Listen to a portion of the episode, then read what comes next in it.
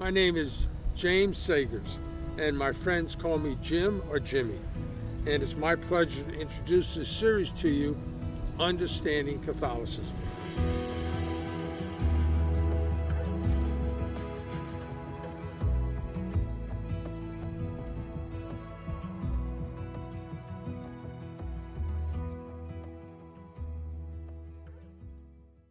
Well, it's so nice to have you with us today as we begin our journey understanding Catholicism. And today we're going to focus on how God speaks to us, how He speaks to us through uh, divine revelation, through sacred tradition, and of course the beautiful sacred scriptures. So let us begin then with the Jesus prayer. In the name of the Father, the Son, the Holy Spirit, amen. O my divine Savior, transform me into yourself. May my hands be the hands of Jesus. May my tongue be the tongue of Jesus. Grant that every faculty of my body may serve only to glorify you.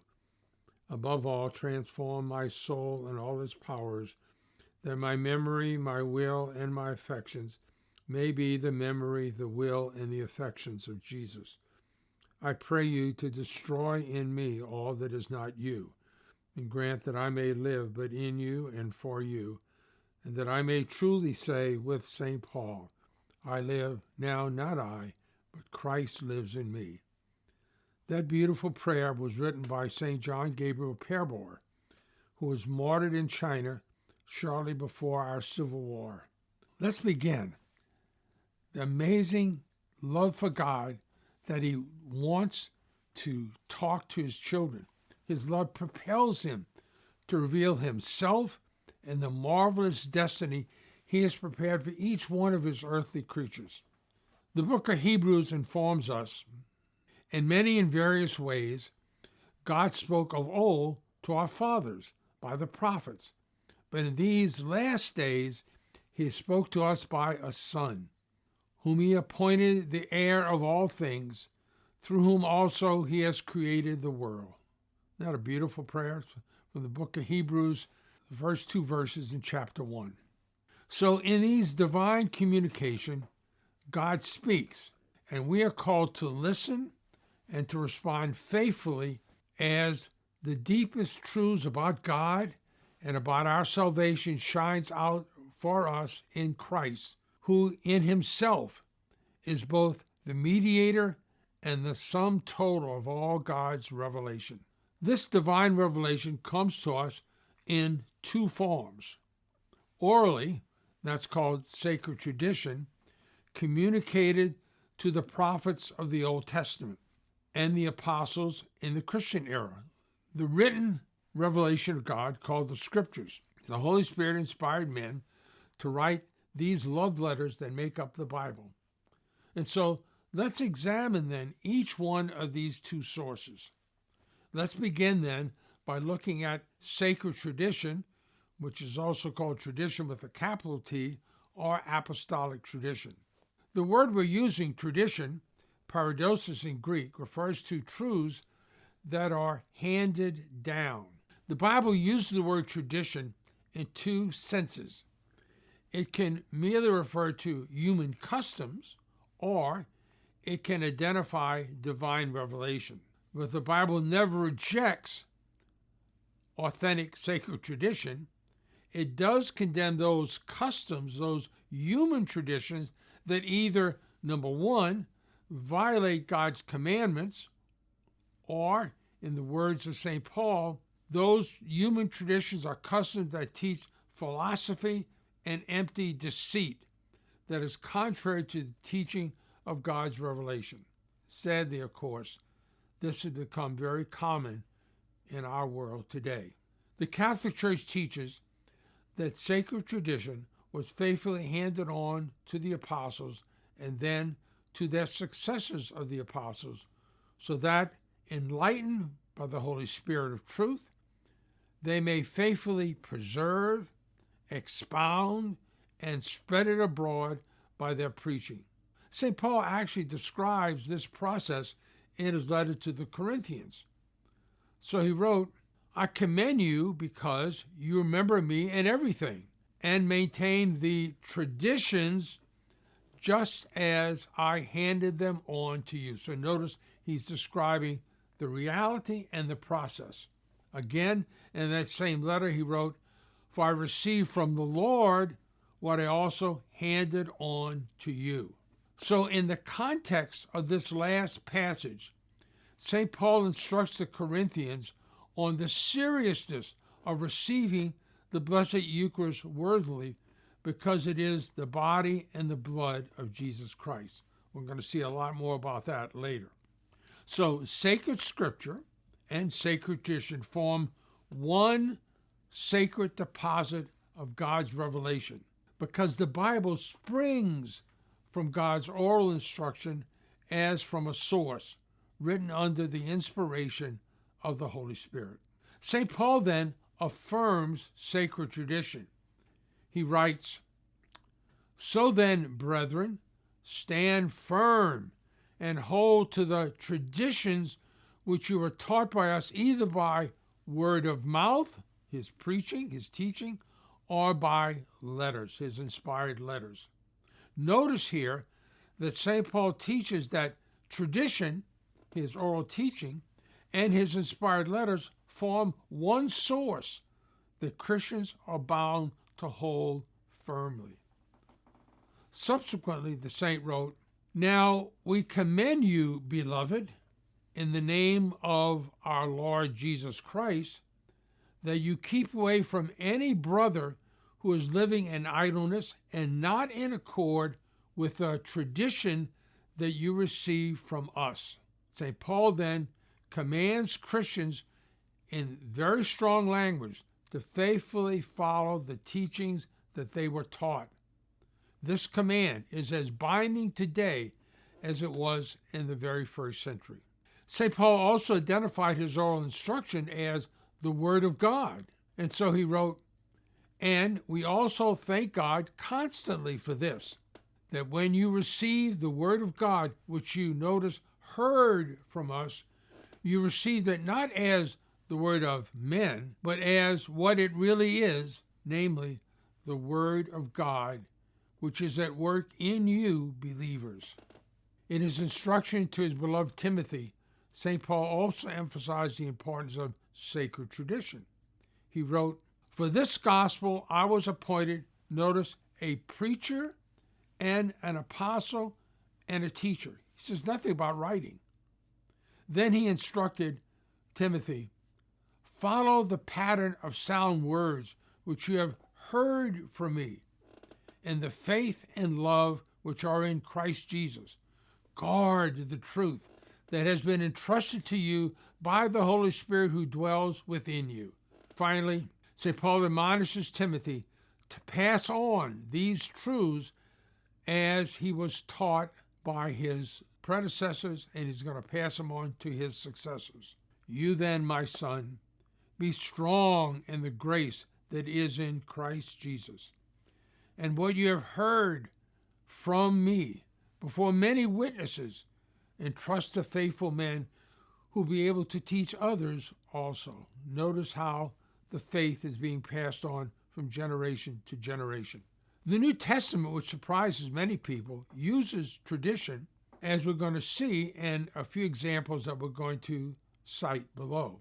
For example, in his first letter to the Corinthians, St. Paul wrote, All drank the same supernatural rock, for they drank from the supernatural rock which followed them, and the rock was Christ. So notice that in this passage, St. Paul shows that the Christian sacraments of baptism and the Eucharist were prefigured in the Old Testament.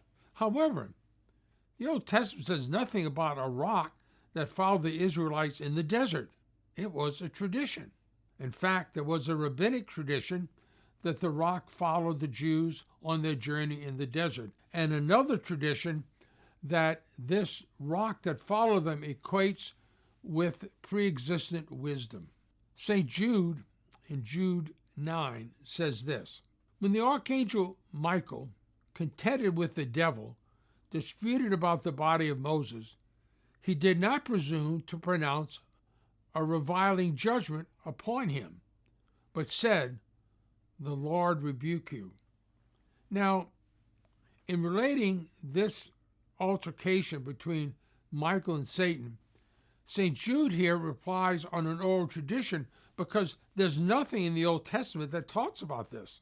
Paul also draws upon tradition, for example, in 2 Timothy chapter 3 verse 8, to supply the names of the magicians who opposed Moses in Pharaoh's court. He calls them Jannes and Jambres. That's not in the book of Exodus. St. Luke informs us that the very source of his gospel was oral tradition. So he tells us just as they were delivered to us by those who from the beginning were eyewitnesses and ministers of the word. And so he received that from the apostles, and now he's passing that on to us in his gospel. In the book of Acts, we're told that the law came through angels, not directly from God. This Jewish tradition is found, for example, in Josephus's Antiquity of the Jews and in the book of Jubilees, but it is not found in the Old Testament. So let's take a moment and consider the actual practice of the early church. Some Christians seem to have the erroneous idea that what was going on in the first years of Christianity is that the gospel was spread uh, through non denominational Bible studies. Uh, this is clearly historically false for a number of reasons, uh, the chief of which that the book that we now call the Bible did not yet exist. We're going to discuss this somewhat later. And what we find is the clear evidence that the spread of Christianity was, was achieved by preachers, not writers. For almost a generation, the memories of Christ's life and teaching were kept by oral tradition. It is historically irrefutable that the Christian faith was established and passed on well into the second century by the means of oral tradition and not in writings, the New Testament. In this way, the apostles were faithful to the commission they received from Jesus to preach the gospel to all nations. And that message, to preach the gospel to all nations, is as true today as it was so many hundreds of years ago. It's just as true as when Peter preached the first sermon on Pentecost Sunday. He proclaimed Jesus as the Lord and Savior who was crucified, died, and rose from the dead. Jesus came to call us to repent so our sins can be forgiven and we can receive the gift of the Holy Spirit so we can be saved from this crooked generation. This message delivered by the apostles is so powerful that it converted the pagan world in just a few centuries. The Baptist scholar Lee McDonald also confirms the church had an oral tradition concerning God that was taught and proclaimed in the early communities of faith, alongside the scriptures of Judaism, meaning the Old Testament. So when heresies arose, he explains how the church defended the authentic gospel. He wrote, This was done at first by the rule of faith that appears to have been embodied in oral tradition about God, but eventually also by the rule of certain writings that were believed to be to have transmitted faithfully the tradition about God, about Jesus, and about our salvation. The international respected scholar J.N.D. Kelly also testifies to the vital role of tradition in the Apostolic Church. He wrote, Then, when asked about the authentic faith, where was it to be found? The answer was clear and unequivocal. In a general way, it was contained in the church's continuous tradition of teaching, and more concretely, in the sacred scriptures, specifically the New Testament. They were, in fact, the twin, as we shall see, overlapping authorities to which Christians look for the confirmation of their beliefs. And just as we're doing today, over 2,000 years later. There are very important truths that are taught in sacred tradition specifically, but are not explicitly taught in the Bible. Let's look at some of these. For example, the determination of which books belong in the Bible. The Bible doesn't give us a, a divinely inspired index. The church gives us that. Christians has always believed that the sanctity of human life begins from the moment of conception, but the Bible doesn't teach that explicitly. The belief that public revelation ceased with the death of the last apostle is not explicitly taught in sacred scripture. Similarly, the changing of the Lord's Day from Saturday to Sunday is not explicitly taught in the Bible. The prohibition against polygamy, that is, having more than one spouse at the same time, is forbidden in the Christian era, but that is not taught in the Old Testament. In fact, even the mystery of the Blessed Trinity is not explicitly taught in sacred scripture. Why does the Bible say? There's one God with three distinct divine persons. It doesn't say that. Now, we can support the teaching of the Blessed Trinity biblically, but it is not so explicit, and that's why there were so many errors regarding the Sacred Trinity in the early centuries. So, let's then take a more in depth look at sacred scripture God's love letters. Let's begin with the division. The Bible has two major divisions. One is called the Old Testament, which deals with the Old Testament church looking for the coming of Christ, and the other is called the New Testament with the advent of Jesus. The word testament comes from the Latin word testamentum, which means covenant. Now, the covenant is a big deal. The covenant is a kinship bond between two parties with conditions or obligations established by an oath or its equivalent. The idea of the covenant is a great theme that runs through the whole entire Bible, showing the process of how God established a family tie, a marital bond with humanity. Terms like family bond and marriage are often used to convey the concept of and the meaning of the covenant. Therefore, this idea of the covenant is far more important, is far richer than the idea con- conveyed by the word contract. Now, this division of the Old and the New Testaments was originally given to us by St. Paul in his second letter to the Corinthians. The Old Testament prepares the way for Jesus and looks to his coming. The New Testament reveals the fulfillment in Christ. As St. Augustine explained, the New Testament lies hidden in the Old, and the Old Testament is unveiled in the New.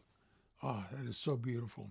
At the dawn of civilization, God pledged in the first book of the Bible that a woman's seed, a son, would ultimately defeat Satan. The New Testament reveals that this seed, this divine Son of God, who is going to assume human nature, will conquer the devil by his self sacrificing love. So you can see how the two dovetail together. The Old Testament gives a sequence of covenants God made in order to advance his relationship with the human race. And he did this through the mediation of Adam and Noah, Abraham, Moses, and finally David. And then, together with all the prophets, that all looks to and prepares the way for the chosen people to receive the coming of the Messiah, which is Jesus Christ. Throughout history, God uses human mediators to become involved in the family business of the Blessed Trinity, which is the salvation of souls. God doesn't need us, but He chooses to use us because that's what a father does. This calling continues today. For example, in parents who are commissioned to train their children for paradise. The New Testament focuses on the definitive covenant made through Jesus Christ. Let's consider the Old Testament now in a little bit more detail. When the New Testament refers to the scriptures, it is not a reference to the Bible, but to the 46 books of the Old Testament. The New Testament, of course, had not yet been completed. The most important translation of the Old Testament was called the Septuagint. The Septuagint was the Greek translation of the Old Testament, carried out between the third and the first centuries before Christ. The word Septuagint comes from the Latin word meaning 70. It was so named because, according to the Jewish tradition, 70 scholars allegedly made this ancient translation. It's very important. It is often identified by the Roman numerals LXX for the number 70. One of the reasons it's so important is that 85% of all the Old Testament quotations found in the New Testament are drawn from the Septuagint, not from the Hebrew Old Testament. Almost all the church fathers regarded the Septuagint as the standard form of the Old Testament. In fact, St. Augustine even speculated that the Septuagint was actually divinely inspired. There are a total of 46 books that make up the Old Testament. The first five are called the Pentateuch, or sometimes the Torah. Genesis is the first. The word means origin. Genesis focuses on the creation of the cosmos and humans. In Adam and Eve, it focuses on them, their fall, the formation of a chosen people via Noah and Abraham and Isaac and Jacob.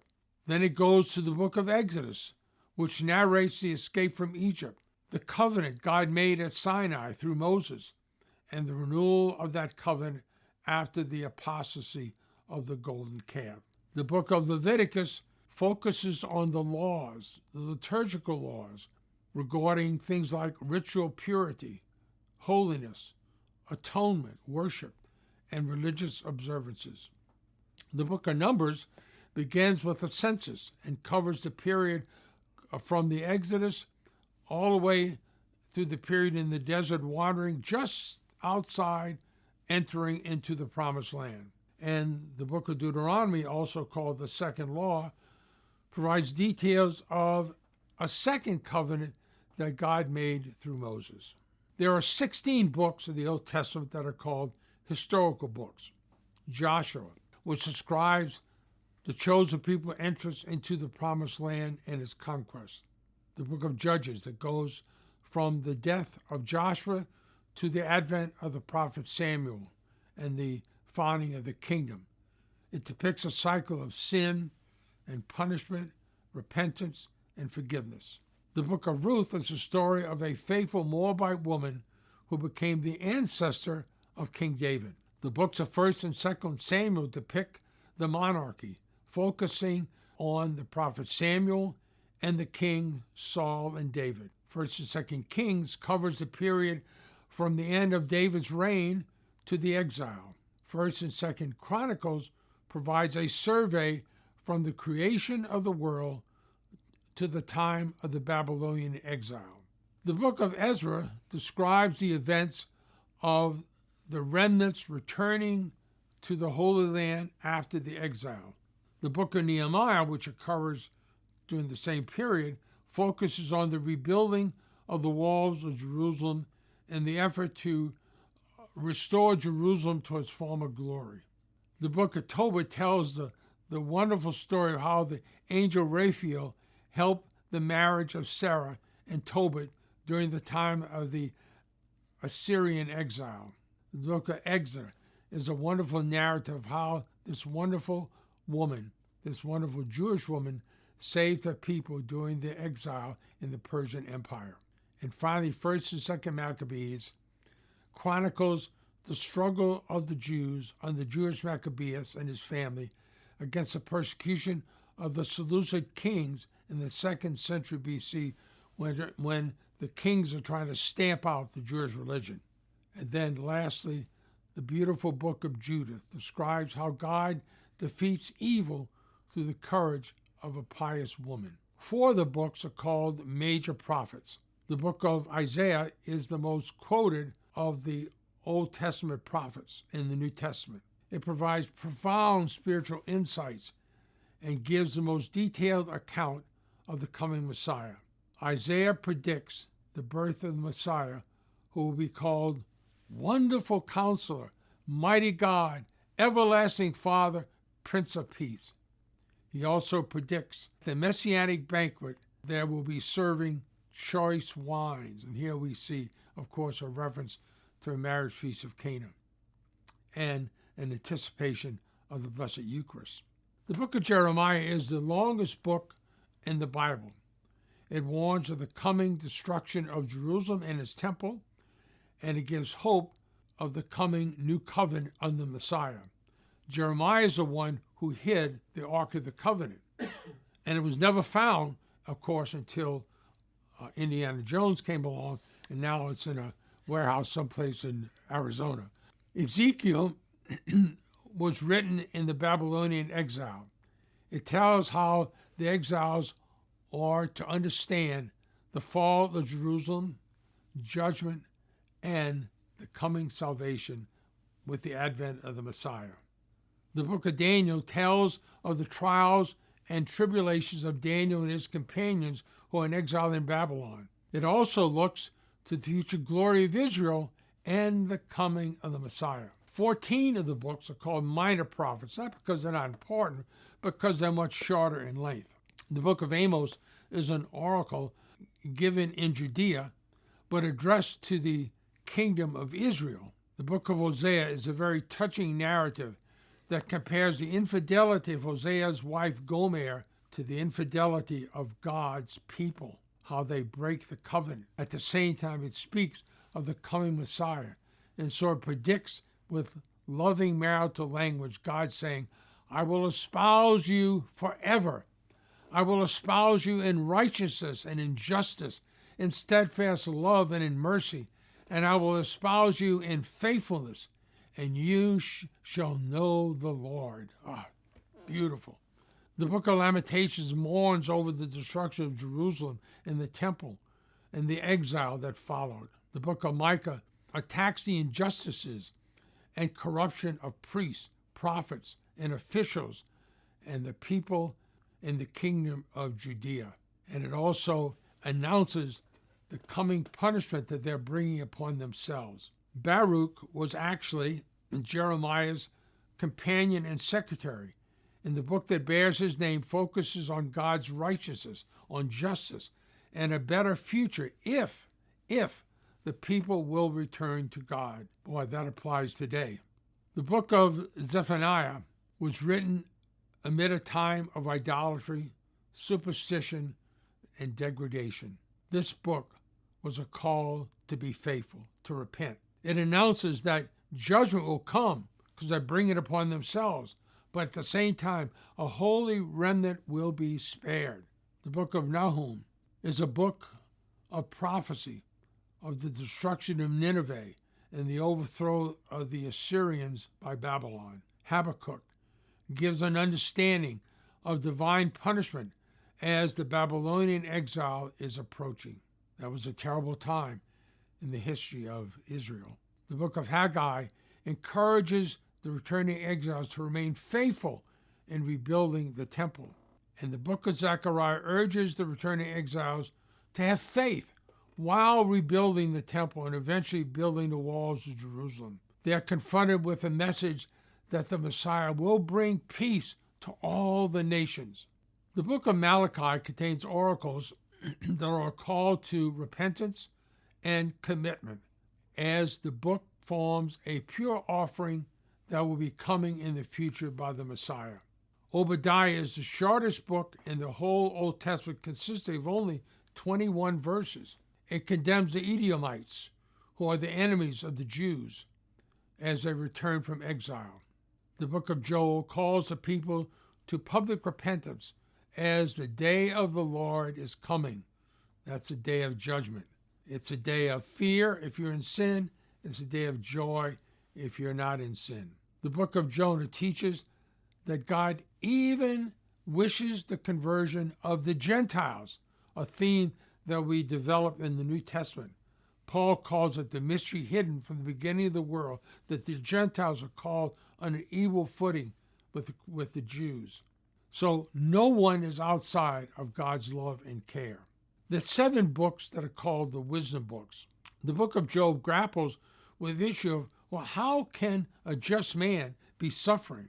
The Psalms are 150 religious songs, poetry, that are used in the temple liturgy. The Psalms cover all the human emotions and are a masterwork of prayer.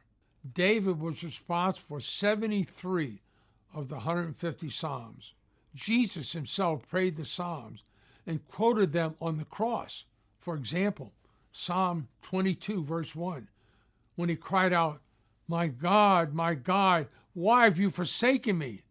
Well, Jesus is despairing. He's actually calling on God, and, and at the end, he's giving all his trust to the Heavenly Father. And then Psalm 35, verse 5 Father, into your hands I commend my spirit. The book of Proverbs consists of wise saying to inspire moral living as opposed to a life of folly. The Song of Songs, which is my favorite book in the Old Testament, is beautiful love poetry that depicts the intimacy between God and his people. Christians read it as a description of the love between the heavenly bridegroom, Jesus Christ, and his bride, the church.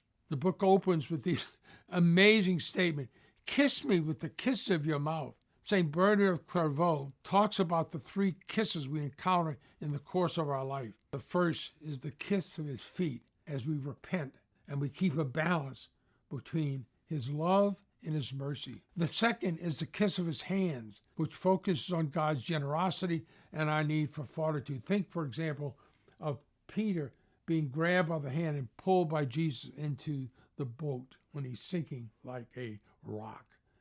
And finally, the kiss of his mouth, intimacy of a lover. And we experience that every time we receive Jesus in the Blessed Eucharist. The book of Sirach pertains to the church it lists the moral maxims support that are, that are fundamental to the divine law. Ecclesiastes declares that all is vanity except fear of the Lord and keeping the commandments. Jesus was asked, What must I do to be saved? Jesus didn't say, Do. You don't do anything. Just accept me as your Lord and Savior. No, that's not what he said. What he said was, Keep the commandments. And the book of wisdom discusses justice, immortality, the afterlife, and how to remain faithful to God amid a time of oppression. Now we come to the New Testament. First of all, we need to understand that there was a gradual recognition in the early church that the 27 books that make up our New Testament should be accepted as divinely inspired on an equal footing with the Old Testament. However, an authoritative determination was not made by the church until the late fourth century. It began by Pope Damasus I in the year 382 AD. And then this was followed by a series of councils, a council at Hippo in the next year, 383. And then a council in Carthage in 397 and 419. The council of Nicaea in 787 the Council of Florence in the 15th century in 1441, and finally the Council of Trent in 1546. So it was the church that determined which books belong in the Bible. And this is critical. The content of the Bible was determined by the Catholic Church by the end of the fourth century. And even Martin Luther acknowledged that the Catholic Church decided which books belong in the Bible. And so he wrote, We are obligated to yield many things to the papists, that with them is the Word of God, which we receive from them.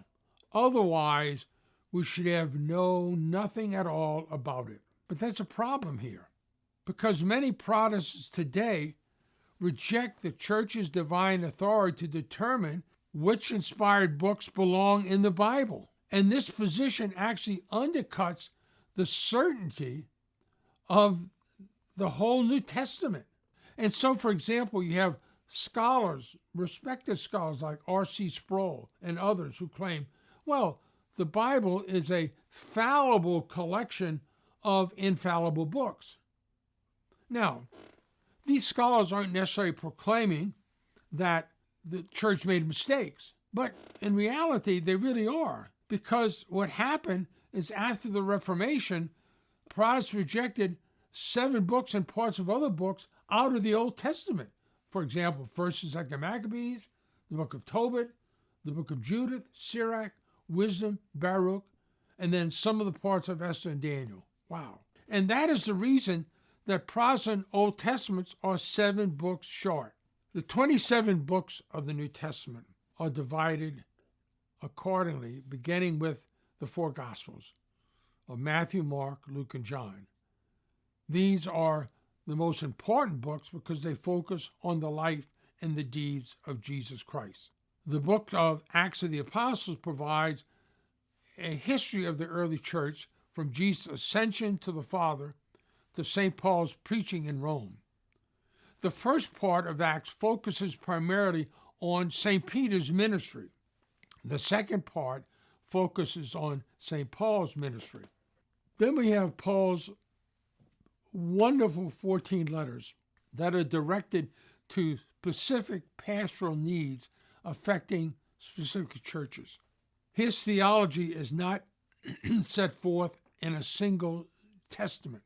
He is the greatest theologian of early Christianity, and his teachings have enormous influence on Christian thinking ever since. And so we begin with his letter to the Romans, 1st and 2nd Corinthians, and then you can say, go eat popcorn. Galatians, Ephesians, Philippians, and Colossians. Then 1st and 2nd Thessalonians, his two letters, 1st and 2nd Timothy, his letter to Titus, his letter to Philemon, and then it ends with the beautiful book of Hebrews, which focuses on the priesthood of Jesus Christ according to the order of Melchizedek. The book of Hebrews is staggeringly beautiful. then we have seven letters that are called Catholic letters because they're not directed to a specific church, but they're directed to the church as a whole. And so we have the letter of St. James, two letters of St. Peter, three letters of John, and then finally the book of Jude. And then the New Testament ends with the staggeringly challenging and beautiful book of Revelation, also called the Apocalypse. It's a literary masterpiece that uses very figurative language to show how God directs the destiny of men and nations. Um, boy, and anticipates the great event of Jesus' triumphant second coming. The book of Revelation ends with the depiction of paradise in the heavenly Jerusalem. And I saw no more a temple in the city, for the temple is the Lord God, the Almighty, and the Lamb. Oh, this is so beautiful. And the city has no need of sun and moon to shine upon it, for the glory of God is its light, and the lamp is the Lamb. There's so much we can say about divine revelation in general, about sacred tradition, and especially the scriptures. The Bible is so important. It is the Holy Spirit's whisper of love communicated to men in writing. Sacred scripture gives an exciting freshness to the study of the Catholic faith because it makes that faith come alive, kind of like the human soul makes the body come alive. But when we study the truths of faith without its biblical foundation, well, we're just studying a corpse. And so, for this reason, the Catholic Church teaches that the study of the sacred page should be the very soul of sacred theology. And so it is that the Church makes its own in the Catechism the words of St. Jerome Ignorance of Scripture is ignorance of Christ. When we study the Word of God, the Bible, we encounter the divine Word who is God. So, how should we go about this study? When we study the Bible, we should begin by prayerfully having an open heart and asking the Holy Spirit to leap from the divine page and inflame our hearts. Come, Holy Spirit. Come by means of the powerful intercession of the Blessed Virgin Mary, your well beloved spouse. We need the Holy Spirit's guidance. The church also teaches that the Bible is inerrant. It affirms that the books of sacred scripture firmly, faithfully, and without error teach that truth which God, for the sake of our salvation, wished to see confided to the sacred scriptures. And thus the church proclaimed that it has always venerated the divine scriptures as she venerated the body of the Lord. And what's so wonderful when we study the Bible, we don't have to be loose cannons just out there trying to figure it out. The church gives us an interpretive guideline because the Bible doesn't interpret itself. The infallible teaching of the church gives us, gives Christians a sure guide when studying the scriptures. And thus, St. Paul taught the church of the living God is the pillar and bulwark or foundation of truth, not the Bible. And as a result, this infallible guide, because of this, everything that the Catholic teaches today is fully in agreement with what it taught for the last 21 centuries. So let us end by saying the beautiful prayer that Jesus taught us Our Father, who art in heaven, hallowed be thy name. Thy kingdom come, thy will be done on earth as it is in heaven. Give us this day our daily bread, and forgive us our trespasses, as we forgive those who trespass against us. And lead us not into temptation, but deliver us from evil. Amen.